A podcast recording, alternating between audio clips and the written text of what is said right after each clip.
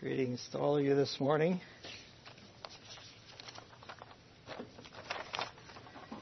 I uh, particularly want to thank you for that song this morning. If you stop to think about what Daniel shared, it is the struggle that every one of us face somewhere along the life and many times all our lives. We try to get it right. We try to fix things. We try to get it to a science. We try to yeah, just get it right. And over and over and over again, we find that it's bigger than us. And that no matter how you struggle to get it perfect, it doesn't all fit. And the people that are living right get the wrong results. People that are living wrong get the right results. How does that work? People who are trying to guide the church get blamed for church failures. Right? Happens all the time. Sometimes, but not always. Getting it right. Getting it right. But what Solomon was focusing on, he's, uh, and what he said was vanity and vexation. And I want you to get this this morning. What he said was vanity and vexation was the trying to get it right yourself. Just trying to get it perfect. You can't because it's bigger than you. Does that mean we should just give up and die and, you know, throw it all in the trash? And, no, no. But you got to realize it's bigger than you. No one can do God. No one. You just can't be God. And that's where we all fall apart. Trying to get it perfect. Trying to be the cre- creator or the controller. Or, you know, I've got it all now in my hands. No, you aren't going to make it. Never get, never will. And that's where the vanity and vexation is. But now the song that he gave us, I finished up with. You know where the life is, is we come to thee. That is where life is indeed. And where the things do come together. That's the wall that Brother Earl talked about. You lean your ladder against the Christ. And that's where life is indeed. You can't manage it all yourself. You can't be the God. You can't be the scientist that has everything down to us, you know, you can't get in, you can't be the mathematician that has the right equation. You can't be the science that has the scientist that has the right chemistry. You can't, can't manage it. But in Christ, is life indeed. So I guess that fits a little bit with what I was going to talk about this morning a little bit, but sort of from a different twist and kind of gave me a little different opening, I guess.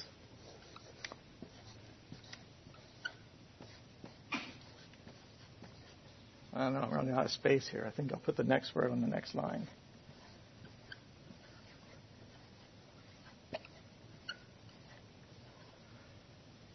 more than conquerors. Conquerors is one of them funny words, isn't it?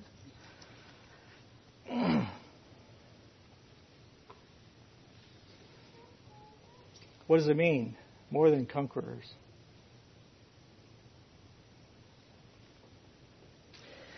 A lot of my thoughts are taken from uh, Hebrews this morning.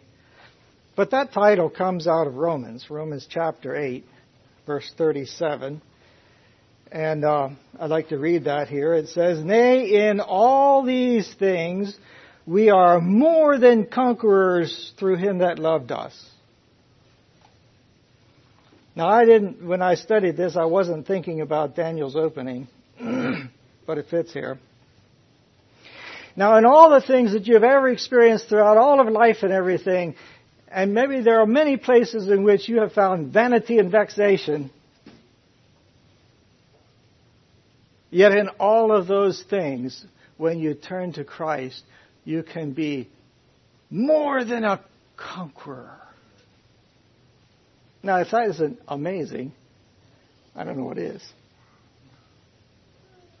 Now let's get to start off with a couple questions here. is there anybody here who really doesn't want to be a conqueror? You really don't have any interest in being a conqueror? Can I see your hand? No one? Okay, good. You know, some people get so upset with all the injustices and everything and, and the way things don't work and they get so caught up in the vanity and vexation of their lives, and they just are ready to just, just quit. Just give up and die. Done with life. Done with the whole thing. Pitch it. Baby in the bathwater together, you know. Done with this. I'm not going to be a Christian anymore. If Christians are like this, I'll have none of it. Right?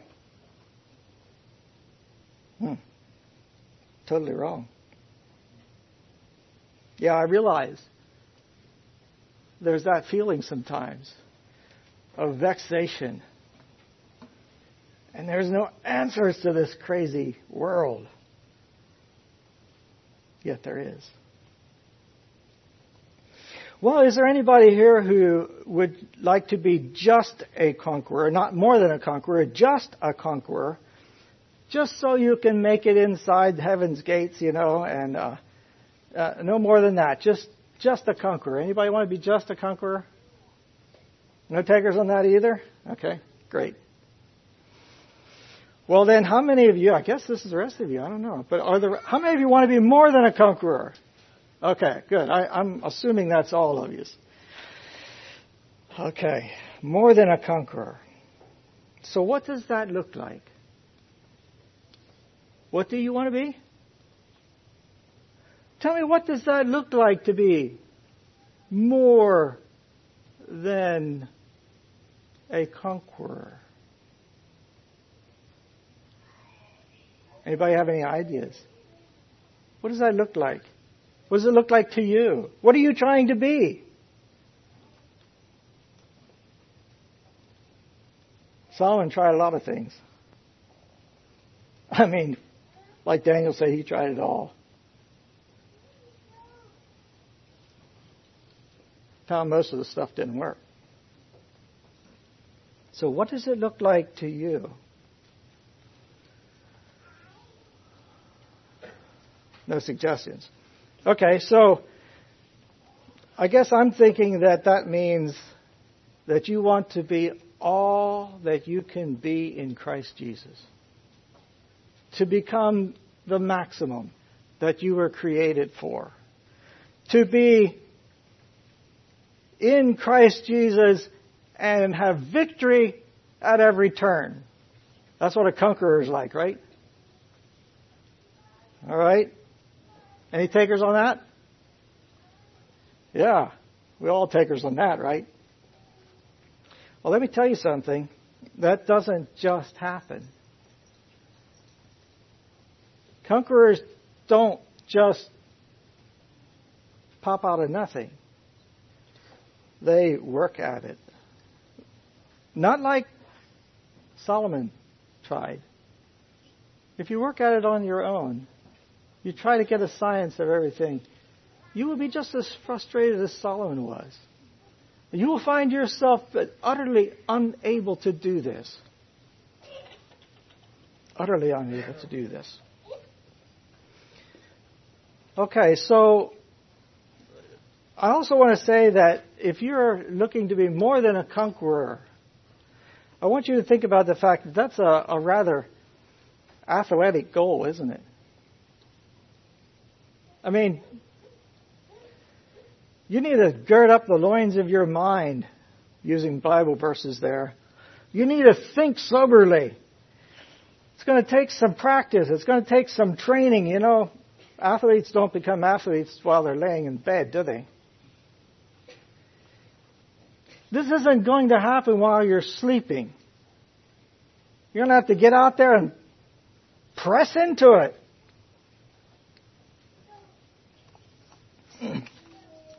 I think you all understand that little.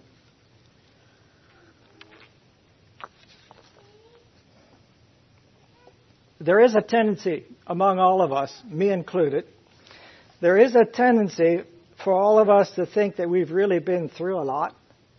You know, man, had such a bad day, and everybody, oh my goodness, you know, and we think we've been through a lot.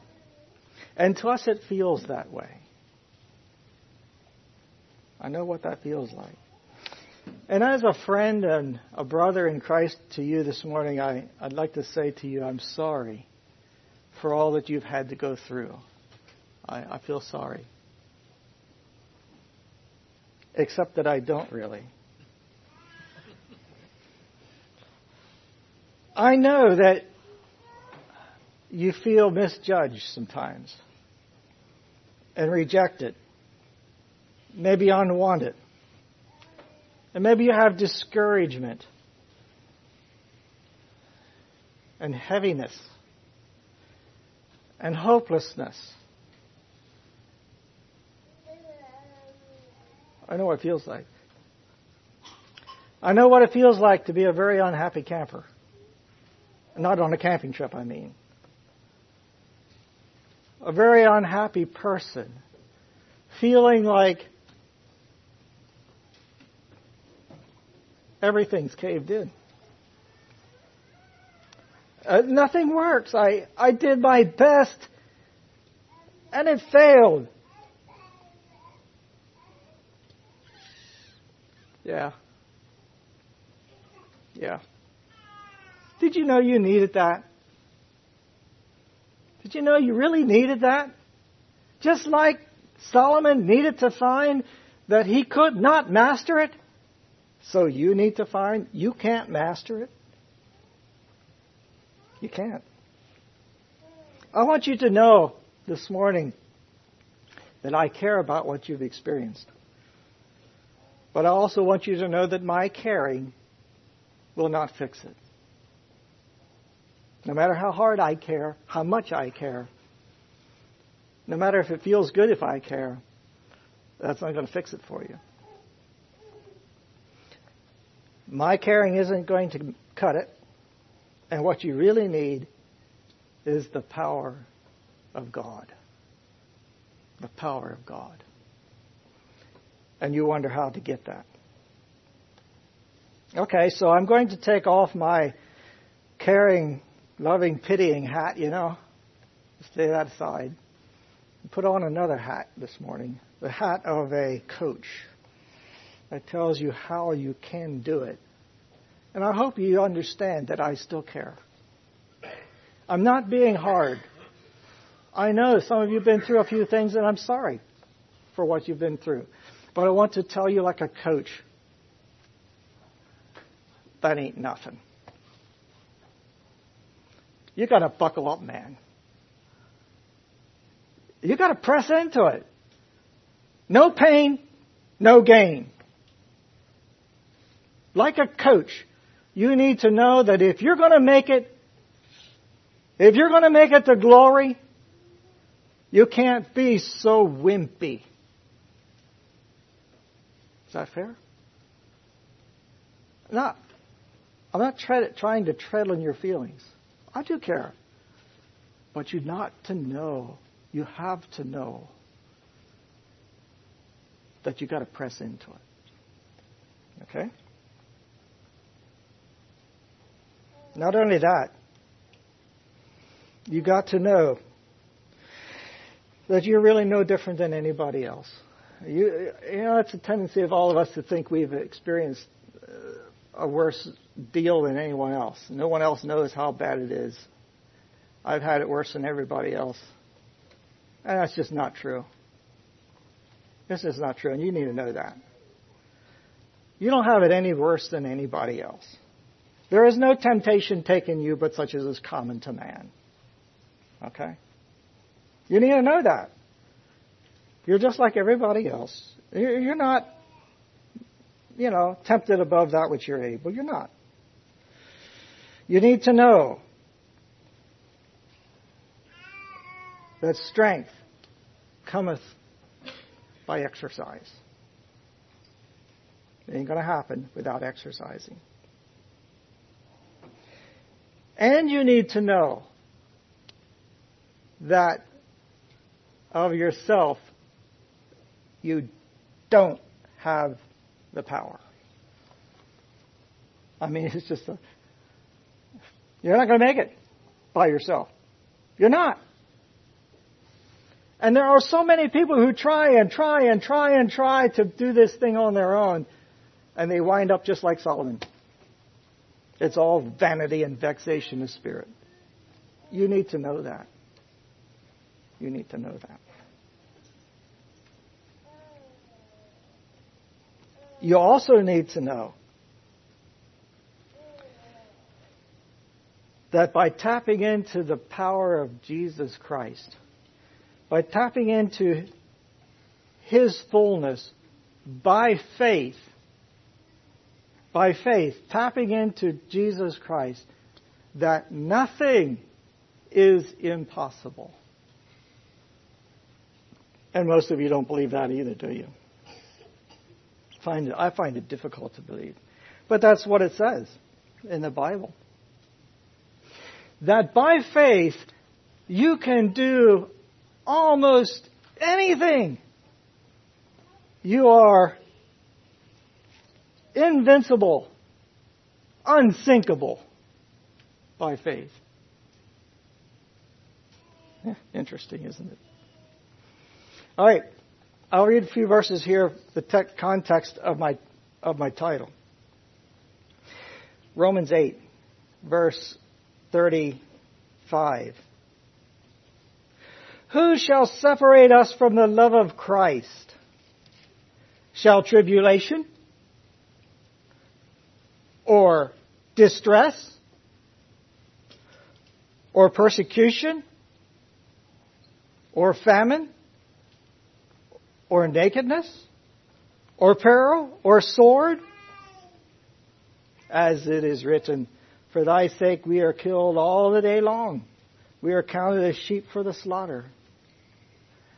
Nay, in all these things, we are more than conquerors through him that loved us. Do you believe that? For I am persuaded that there is ne- that neither death, nor life, nor angels, nor principalities, nor powers, nor things present, nor things to come, nor height, nor depth, nor any other creature shall be able to separate us from the love of God, which is in Christ Jesus our Lord. Now that basically says nothing,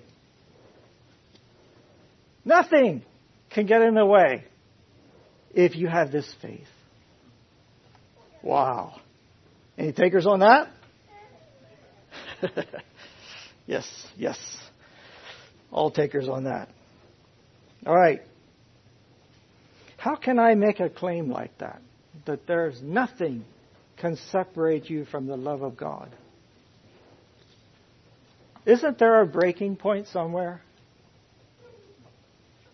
Somewhere there's a breaking point where you just, I mean, you can keep upping the ante until eventually it breaks, right?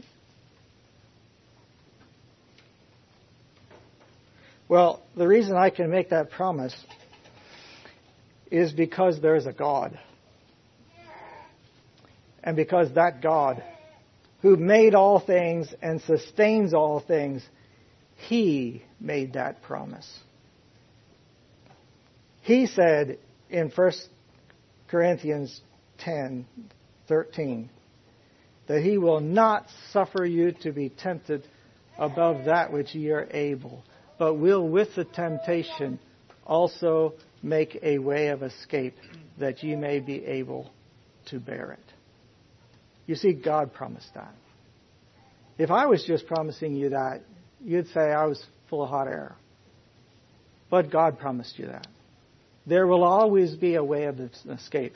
Now, I don't mean that there will always be, you know, uh, floating on Easy Street. Definitely not. The way of escape may even be death. It has been for many. But there will be a way of escape. And your faith does not need to ever fail. Ever. That's a bold statement, but that's what God says. And if you need some examples of that, I encourage you to read in the Martyr's Mirror. That big fat book, you know, just full of stories of people who had a faith that could not be quenched. They couldn't be quenched. Amazing. Now let's go to Hebrews. That's where my majority of my thoughts are going to come from today. Hebrews 11. Go there. And I know you know this is the faith chapter. And and this kind of faith, you know, God wanted us to know that with him all things are possible. All things. And so he gave us a whole lot of examples of people who did amazing things by faith. And all this is given in this faith chapter here. It's an amazing chapter. By faith, Abraham, Isaac, and Jacob did wonderful things. By faith, Moses, you know, first of all, his parents, they drew him out of the river. That's why he was called Moses. They did that by faith. They did what they thought was right by faith. They could have died for that, but they did it by faith. And it turned out. And Moses led the children of Israel by faith. Oh, I think of that time he stands there before the burning bush and, and Moses is saying, well, but I don't got faith for this. And God says to him, whoa, what you got in your hand? Well, a rod. Well, throw it down. There goes a snake. If I could do that this morning, you ladies would all be out the back door, wouldn't you? But instead of that, he goes over and he picks up that snake by the tail because God told him to. He didn't worry about being bitten. I don't know. I think maybe it was a black mamba snake. No, I was kidding. But he took up that snake by the tail because God told him to. And it became a rod again in his hand. And from that day on, that rod was different. It wasn't just a rod anymore. That was the rod of God. And by that rod, he went and stood before Pharaoh. And by that rod, he brought the plagues upon Israel, uh, upon Egypt. He had the rod of God. Wonderful, awesome thing by faith. By that rod, he went up to the Red Sea and whacked those waters, and the waters went hither and thither. And they walked through on dry land. The rod of God. Wouldn't you like to have a rod like that? On the other side, they turned around and, oh, here comes the Egyptians. And so God, Moses just took the rod and he just, and the waters went back over. And the Egyptians were drowned. Amazing thing by faith. That rod of God, God smote a rock and water came out. You ever see water come out of a rock? It'd be awesome to have a rod like that. Except you'd use it wrong, probably. did amazing things by that rod. Oh, the stories could go on and on. I'd like to go to verse. Uh, let's see, did I write this down here somewhere?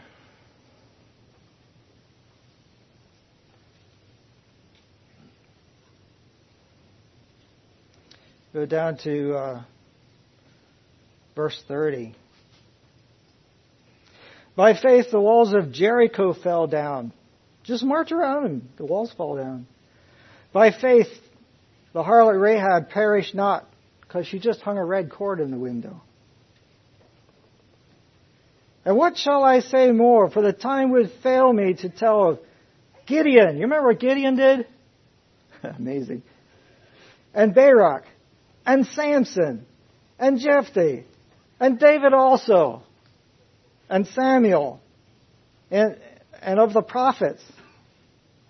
These men were unquestionable, unthinkable. They could subdue kingdoms. Remember Gideon cast out all the kingdoms in the land of Canaan. And they wrought righteousness and they obtained promises. They stopped the mouths of lions. Who did that? Everybody knows, right? Who did it? Daniel? Yeah, God did it, of course, but it was Daniel experienced it. Stop the mouth of a lion by faith. Isn't that awesome? Quench the violence of fire. That was Daniel's three friends, right?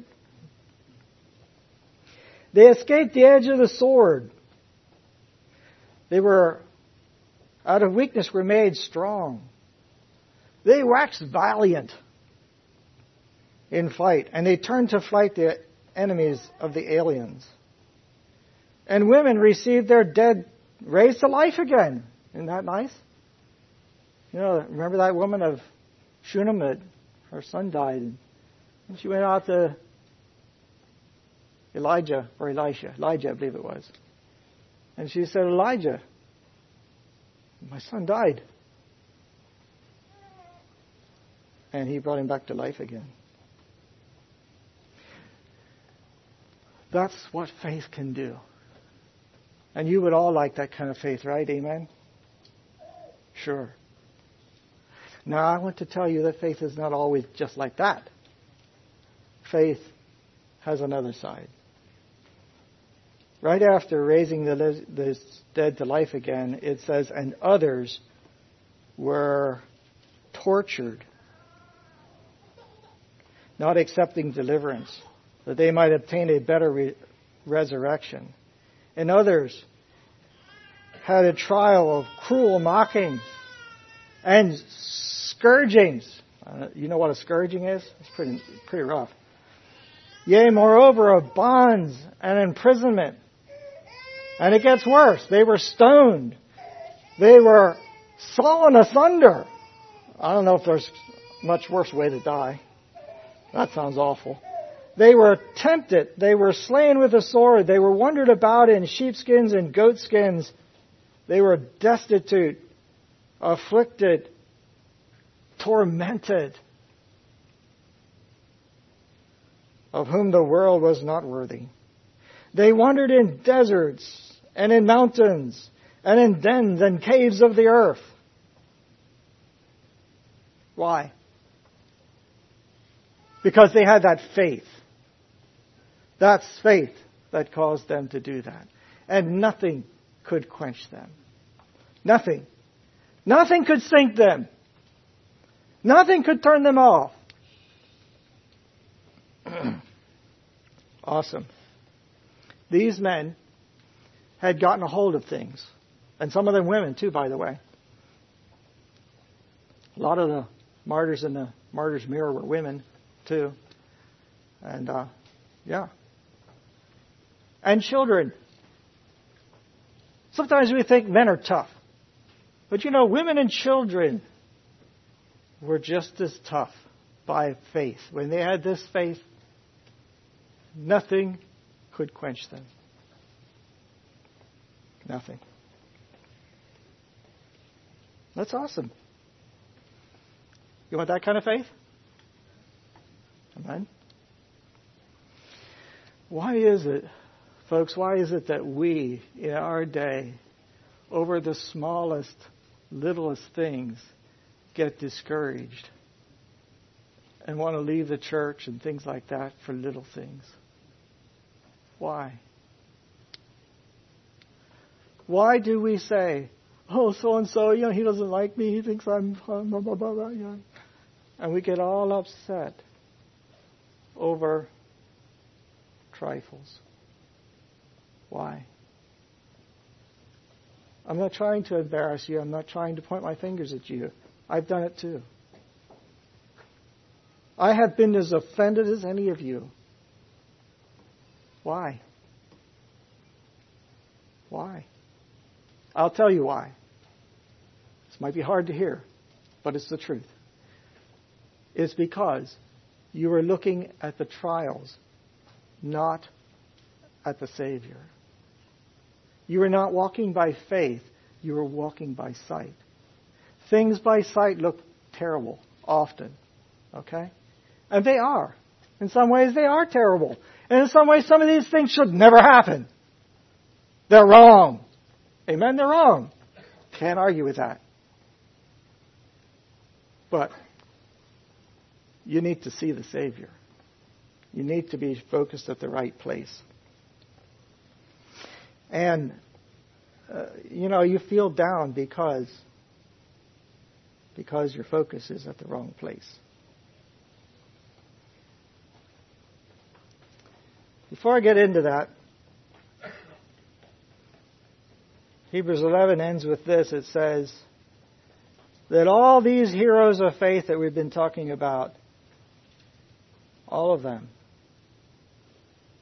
got a good report through faith, but they didn't receive the promise.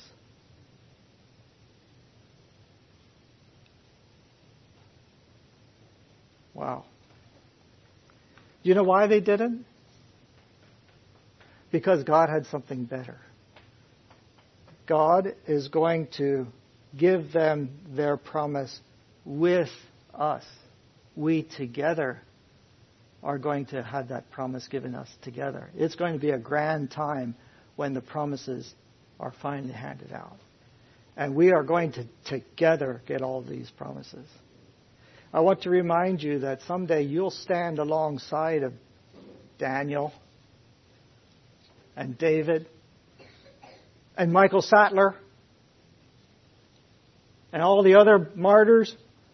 You're going to stand by them to receive the promises. And you're all going to receive for the, for the deeds done in the body. Let me ask you, how are you going to look alongside of those people? Ever think about that? Uh, you stand alongside of Michael Sattler, and you, you know what happened to Michael Sattler, right? Do you know a little history? He died a horrible death at the hands of persecutors because he believed and would not be turned down. What's your faith going to look like alongside of those people? Ooh, that's challenging, isn't it? It is to me. I'm not pointing fingers. But I want you to get that. I want you to get it in your soul.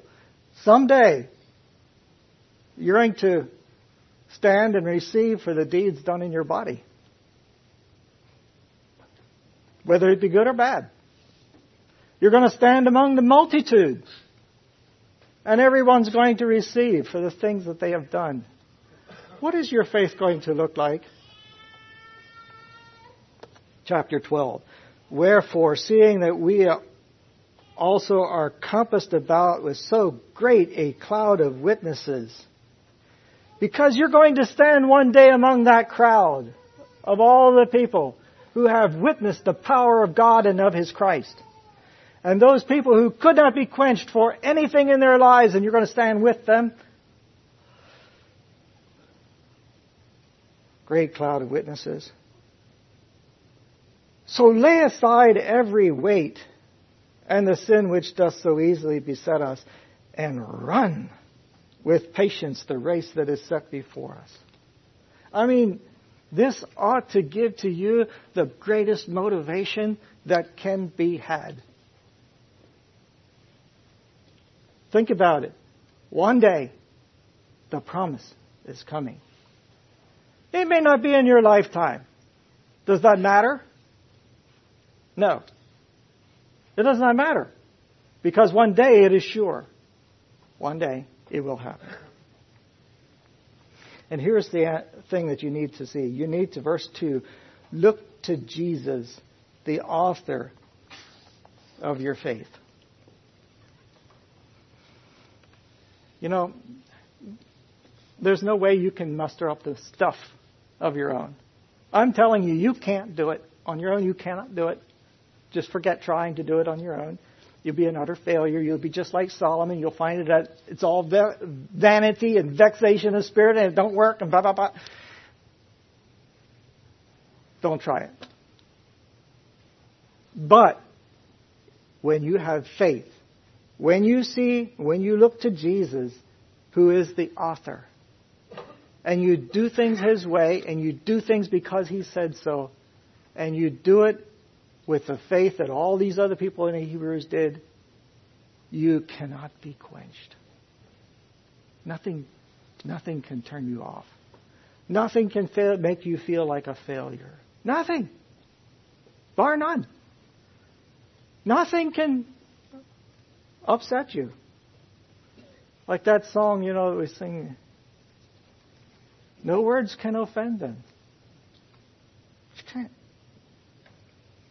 Looking unto Jesus, the author and the finisher. Not just an author, but a finisher of the faith. Who for the joy, he set you an example. Who for the joy that was set before him, he did what? He endured the cross. He counted the shame no big deal. And because of that, he is set down at the right hand of the Father. So I want you to consider, I'm kind of paraphrasing here a little bit, I want you to consider this man, Jesus Christ, who endured contradiction I mean, if you thought anybody said anything about you that was unkind or you have nothing compared to what Jesus experienced. None of you. Nothing compared to that. I mean, he was called Beelzebub when he was the Christ. And when he's hung on the cross, they said, He saved others, but himself he cannot save. Isn't that funny? When at that very moment he could have come down from the cross and slain them all. What kind of a character do you think that took? He stood before Pilate, and then Pilate condemned him to be scourged. He could have looked at Pilate and said, Bang, you're gone. But he didn't.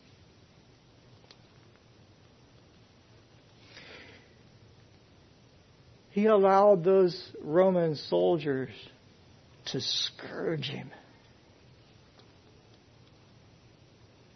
That's really traumatic. Really. And at the moment while he was ex- experiencing that scourging, he had the power to call 12 legions of angels to deliver him.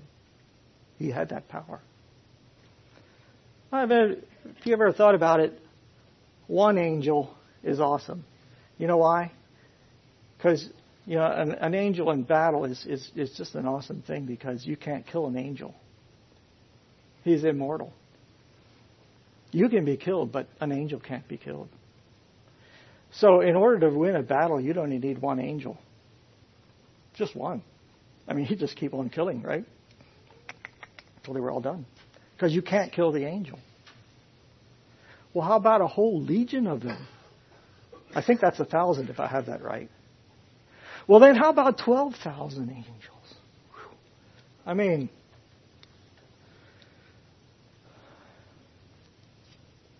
the unconquerable Christ, right? And rather than employ that strength, he allowed himself to be beaten to mush for you. Why? Why? I mean, when somebody starts really working on me, after a while I get to the point where I'm like ready to slap them, right? You know, it's like something rises up and you know, you just want to, you know. Do you think that was not part of Christ?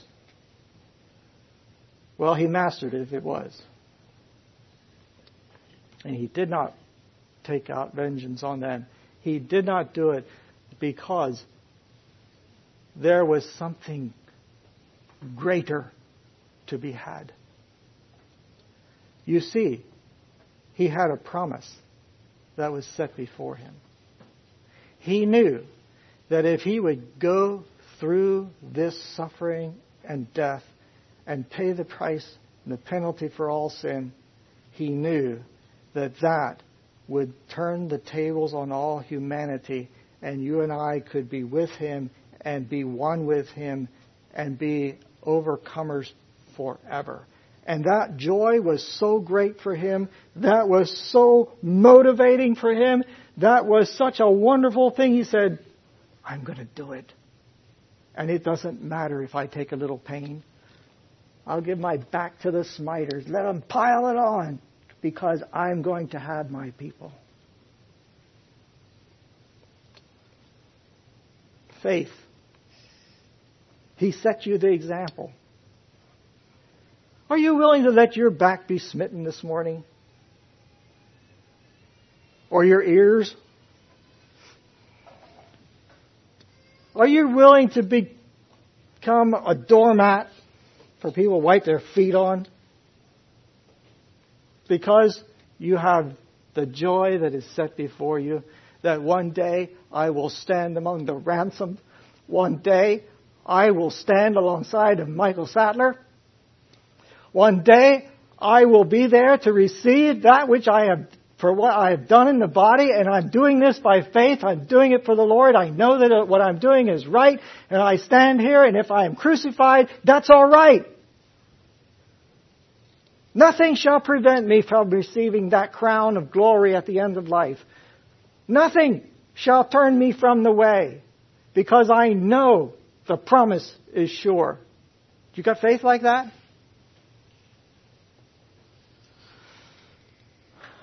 We all wince a little, don't we? I do too. Let me tell you again. This kind of faith is built one step at a time. One step at a time. Each and every circumstance that you come to is one more step in having a faith that cannot be quenched.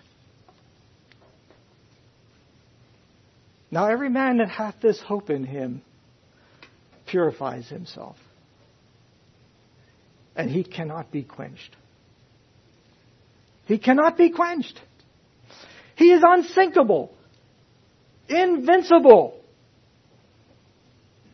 He is the miracle Christian that will not stop for anything because he has faith. This faith comes one step at a time.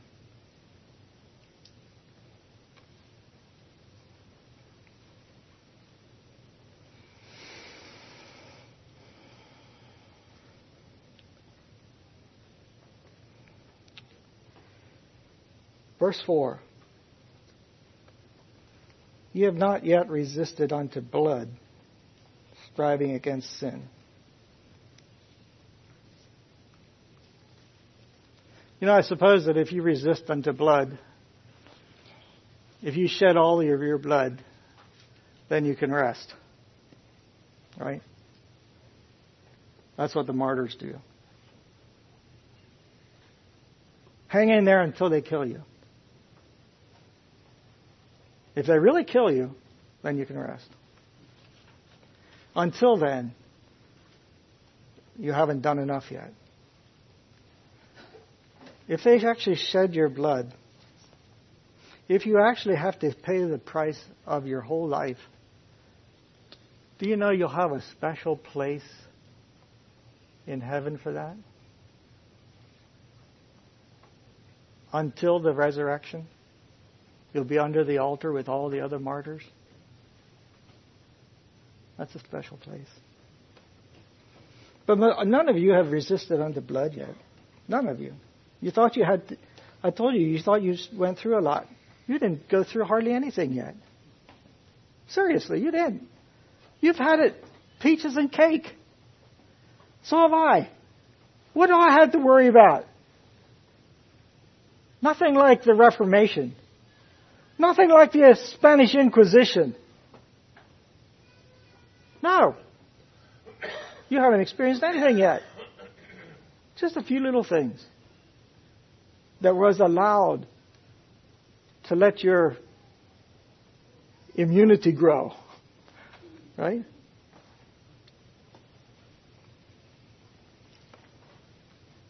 Oh, verse 5. Have you forgotten that the Bible talks about this? My son, do not despise the chastening of the Lord. Do not faint when you are rebuked of him. Do not worry. Do not fret when things aren't going the way you think they should, because the Lord loves whom he chastens. And he scourges you only for reasons, good reasons. He's not trying to torment you. He's correcting your ways. He's letting these things happen that you might let go of the things which can be shaken for the things which cannot be shaken. Do not despise that. James says, Count it all joy, brothers, when that happens. You ought to be glad God's doing that to you. I know it doesn't feel good. I know it feels like crying. I know that. And I've shed my tears too.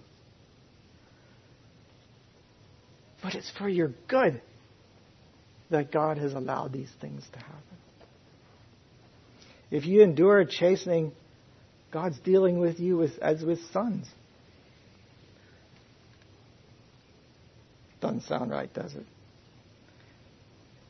But if you didn't have that chastisement, it would be just as if God was going to allow you to wreck yourself. It would be just as if God was. Now, a lot of you have children, right? So if you had a two year old that's going toward the hot stove, he's going to burn himself badly on the, you know, by running his hands up against the hot stove. And you know it's going to be a terrible thing. And you say, no, you can't do that. No, no, no, you can't do that. Why? Because you love him, right? But he doesn't get it. And he's going to do it anyhow. And just as soon as you turn your back, he's right going the same way again. What are you going to do about it? You're going to discipline him a little, right? You're going to smack him a little. No, don't. Do you do that because you hate your son or your daughter? No, you do it because you love them. You don't want them to be destroyed. You don't want them to be really seriously hurt. So you give them a little pain, you know, because you know the bigger story. If God did not allow these things in your life, if God did give you all easy street, you know what you would be? You'd be a wimpy fool. That's what you would be. You would be faithless. That's what you would be you would not know the power of God and of His Christ. You would not. So God allows things so that you can grow. Verse 9. We know what it's like, right? And verse 10. And we do not spank our children because we like spanking them, do we? I don't anyway. Be a mixed up person who would enjoy that. But I have spanked my children because I had a goal in mind. Now, no chastening for the present seems to be joyous. I, it's grievous. Uh, yeah, I know. But it yields the peaceable fruit of righteousness to them that are exercised thereby. Righteousness. Okay. I think you got the main point there. Now let's go down through the rest of the chapter here real quickly with a few other things. I'd like you to see that all the things that you can experience through this life is to develop you and help you grow into His fullness and to have the faith that cannot be quenched under anything. To have the faith that is unsinkable, invincible. Bar none. You can take anything. Okay? So let's look at a few things that we can do to start steering yourself in that direction. How about you go to uh, verse uh, 12?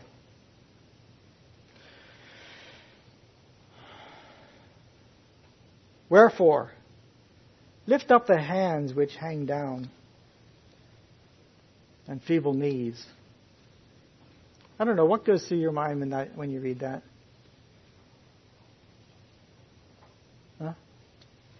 Well, one of the things that goes through my mind is the story of Moses and Aaron and Hur. You remember that story when Moses, you know, they were coming out against Amalek. And God said to Moses, Go ahead and fight him. Moses said to Joshua, Get the army together. You go down there and you do battle. I'm going to go up on the mountain where I can watch over everything. I'll take Aaron and Hur with me, and we'll take the rod of God. So they went up to the top of the mountain, and as the battle began, things didn't look so good for Israel. Amalek's pretty strong. And so God, Moses took the rod of God, this powerful rod, and he held it out. The rod of God and it worked. Israel began to prosper. Rod of God. And it prospered for a while. But Moses' arm got tired. And after a while, he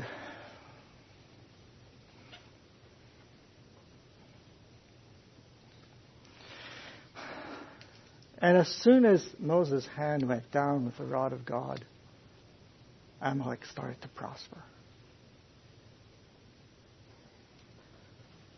Moses looked and thought, oh no, that's not going right. Rod of God up there again. Uh, yeah, that's right. Israel's winning again. And that happened a number of times. But Moses' hand got tired and tired each time. I mean, it's hard work to hold a rod up there in the air all day long. That's get hard. I love Aaron and Hur. They pulled a big rock out, put it up right there by the cliff where you could see, pulled a big rock out there and said, Moses, come over here and sit on this. I mean, Moses was starting to have feeble knees too. I mean, he was like, he wanted to sit down for goodness sakes, you know. And Aaron and Hur said, here, here, sit on this rock. And then they stood alongside of him and they propped up his arm, one on either side of him and he held the rod of God up. And they did that all day long. And Israel conquered. Do you ever see people who are getting weary in well doing? It happens all the time. Are you there to lift up the hands which hang down? That's an act of faith, you know. That's one of the little steps of faith that you can take. Lift up the hands that hang down in those feeble knees. It happens in this congregation, brothers and sisters. It does. Lift up the hands which hang down. That's a step of faith you can take. That is not beyond you. You can be an encourager.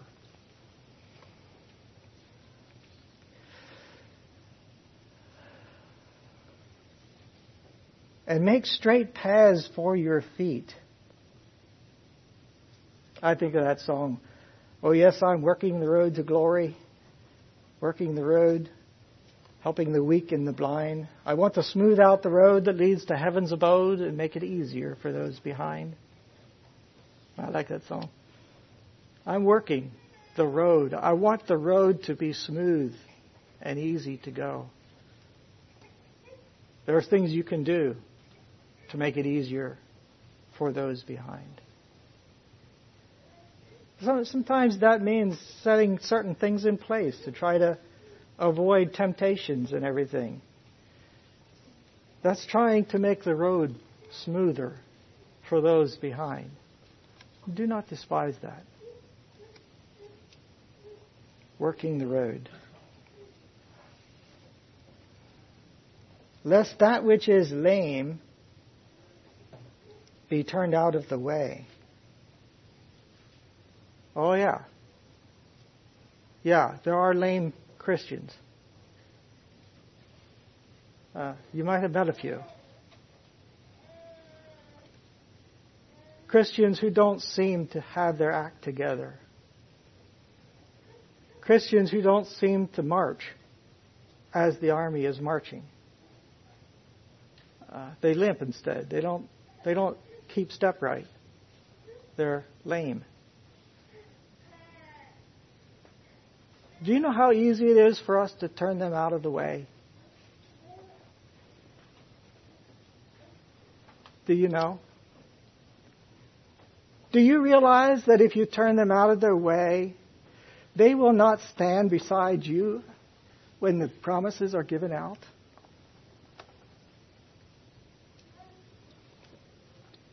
And the reason that they are not going to stand beside you when the promises are given out are because of you, perhaps? Ouch. Lest that which is lame be turned out of the way. Oh, you don't want that on your record. I know you don't. But rather let it be healed. Brothers and sisters, there are many, many cases of lame Christians today. And you know they're lame. And it would be easy for us as uh, hopefully more mature Christians. It would be easy for us to just say, go over there. But we don't really want you marring our march. I mean, we've got places to we've got places to go. We've got to we've got to keep our act together. We're going. I mean, march or get out. That's our human nature. I know it very full well. I've been there. I've done that. I, I'm as guilty as anyone else in this room here today. But that's not how the Savior looks at them. It's not. But rather, let it be healed. This takes some faith. I, I, I, must say it's much easier just to boot those people out and get, get rid of them. That's a whole lot easier. It is. But it's not faith. Faith. Oh, faith is awesome. Let's move on.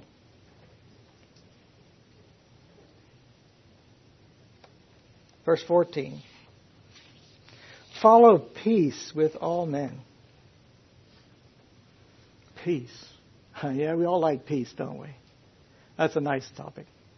Peace. We all want peace. Let's just keep it all peaceful. Yeah. Amen. That should be a very high priority for us. Peace.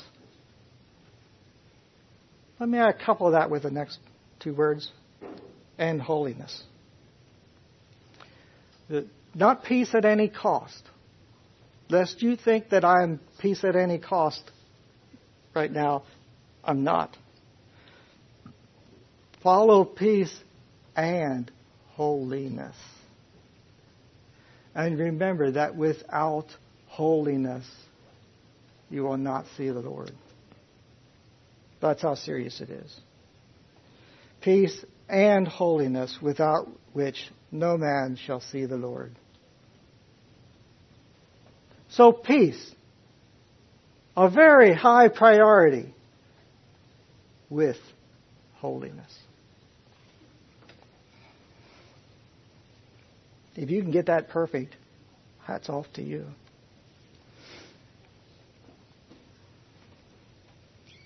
looking diligently, verse 15, looking diligently. That doesn't mean just glancing a little bit, but this is looking diligently lest any man fail of the grace of God. I mean, this is really looking for people who might be failing. And you're going to try to do something about that. You don't want them to fail. You don't want a single one of you to fail. Looking diligently, I mean looking for it lest any of you should fail of the grace of God, lest any root of bitterness. Do you know what bitterness is? It's pervasive. It is able to get every one of you if you're not in faith. Bitterness it's an awesome thing. It's like the roots of a thistle. You know how hard it is to get thistles out of your flower bed? I keep pulling them and pulling them, and they keep coming up, right? Bitterness is like the root of a thistle. It just keeps coming if you're not careful. Lest any root of bitterness spring up. I want you to say, this is important. Bitterness must not be tolerated anywhere. If you see any bitterness, if you think somebody is struggling with bitterness, get busy. Get busy. And do some work. Because if you don't, trouble is to follow. Did you notice? If any bitterness trouble you, and thereby many be defiled. Bitterness will bring you trouble of every sort, and bitterness will defile many. I mean, it will cause them to fail of the grace of God. Bitterness can take you out of the kingdom of God. That's how serious it is. Somehow, it's so easy. It's so easy for us to just, well, I, am so sorry, you know, Brother Joe just got bitter and he left. Oh, wow. No. No, watch it. It's bigger than that. Okay? I don't have all the answers, but this is what God's Word is saying.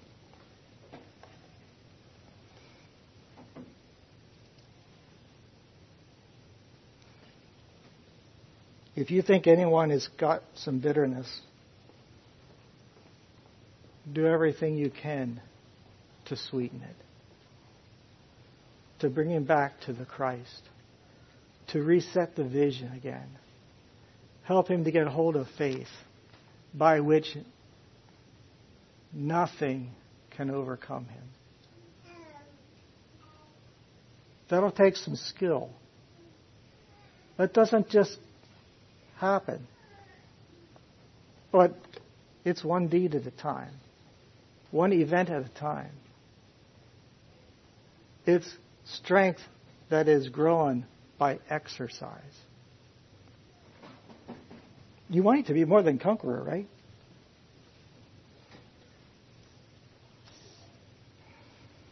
All right?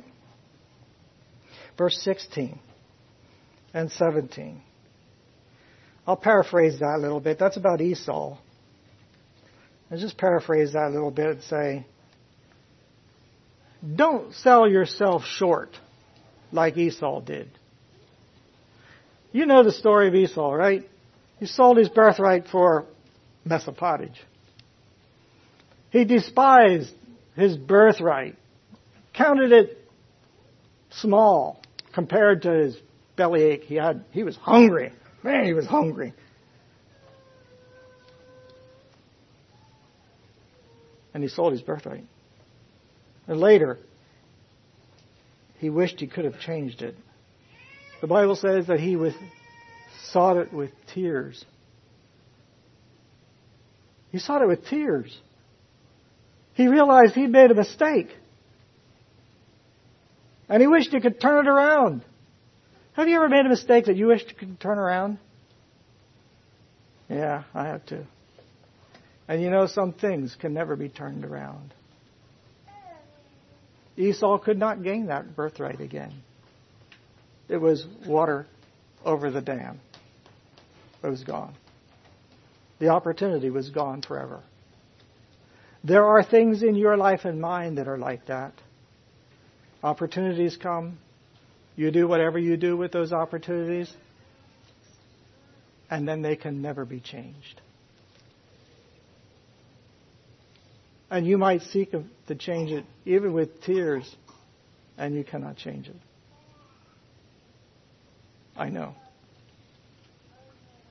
I just want to say this. Remember, when you're going this way through life, don't just think that you can always change it somewhere down the road. You can't. You ought to be diligently looking for the opportunity to be faithful to God and to operate in your faith all the time, knowing that I have one life to live, it's the only one, and some things will never change. Okay? Don't be like Esau. There are some things that will never change. That doesn't mean it's hopeless.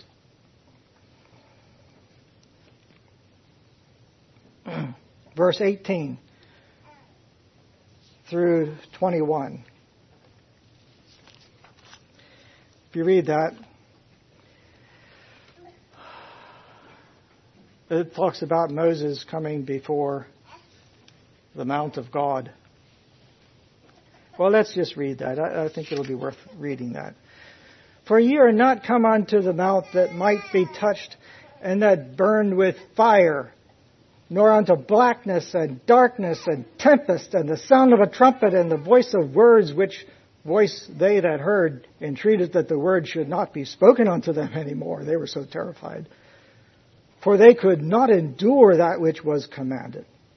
And if so much, so much as a beast touch the mountain, it shall be stoned or thrust through with a dart. And so terrible was the sight that even Moses said, I exceedingly fear and quake. Yeah, you know what Mount Zion was like, right? You read it.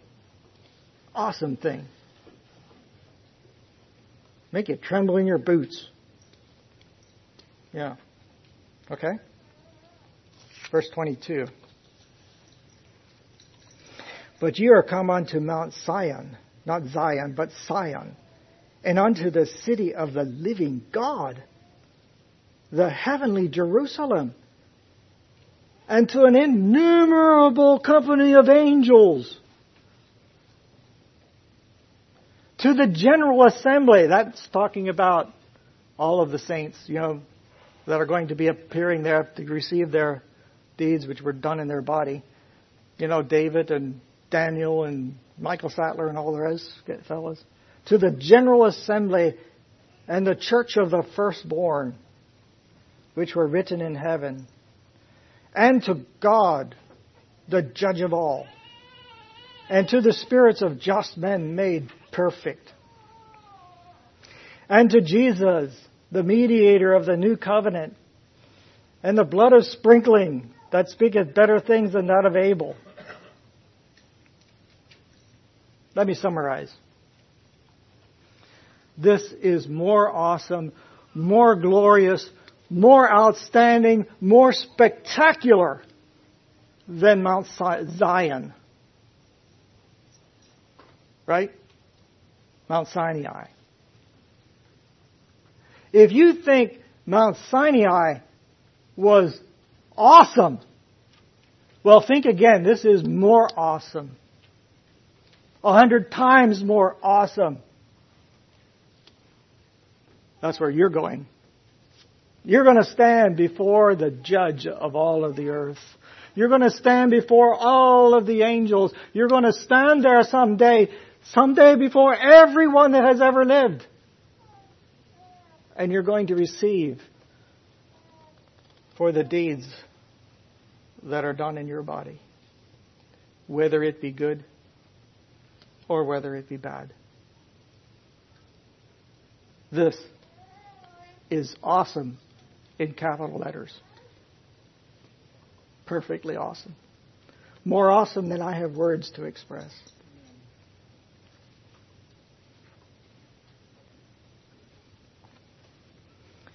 Verse 25. Do not miss this. Please do not miss this. See that ye refuse not him that speaketh. For if they escape not who refused that spake on earth, much more shall not we escape if we turn away from him that speaketh from heaven, whose voice then shook the earth, but now he hath promised, saying, Yet once more I shake not the earth only, but also heaven. And this word, yet once more, signifieth the removing of those things which are shaken. Means that everything that's created, this earth, Mount Sinai, and everything else, that's all going to be taken away. As the things that were made, that those things which cannot be shaken may remain. You know, there are some things that are more immovable than the earth itself. There's something more sure, more firm, more positive, more eternal than the earth itself. Yeah. By faith, you know that. And one day, all of these other things are going to be taken away. God promised it. He said, I'm going to, I'm going to shake the earth again. And not only the earth, but heaven itself, the heavens shall depart, shall be rolled back as a scroll. And the earth will melt with fervent heat. And a new heaven and a new earth shall come forth and there will be an eternal kingdom that cannot be taken away forever. You want a part of that? You want to be more than a conqueror? You want to get a hold of this? Yeah. Yeah. This is worth it. Wherefore, receiving a kingdom which cannot be moved, Let's have grace. That's not my grace, that's God's grace.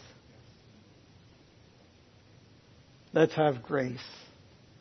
Lay hold on faith that cannot be quenched, that cannot sink.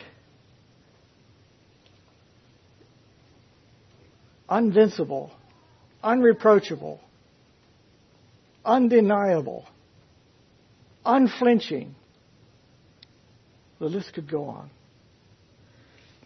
Let's lay hold of that which cannot be moved and serve God acceptably with reverence and godly fear. Because our God is a consuming fire. That's an awesome idea. I want it. I know you want it.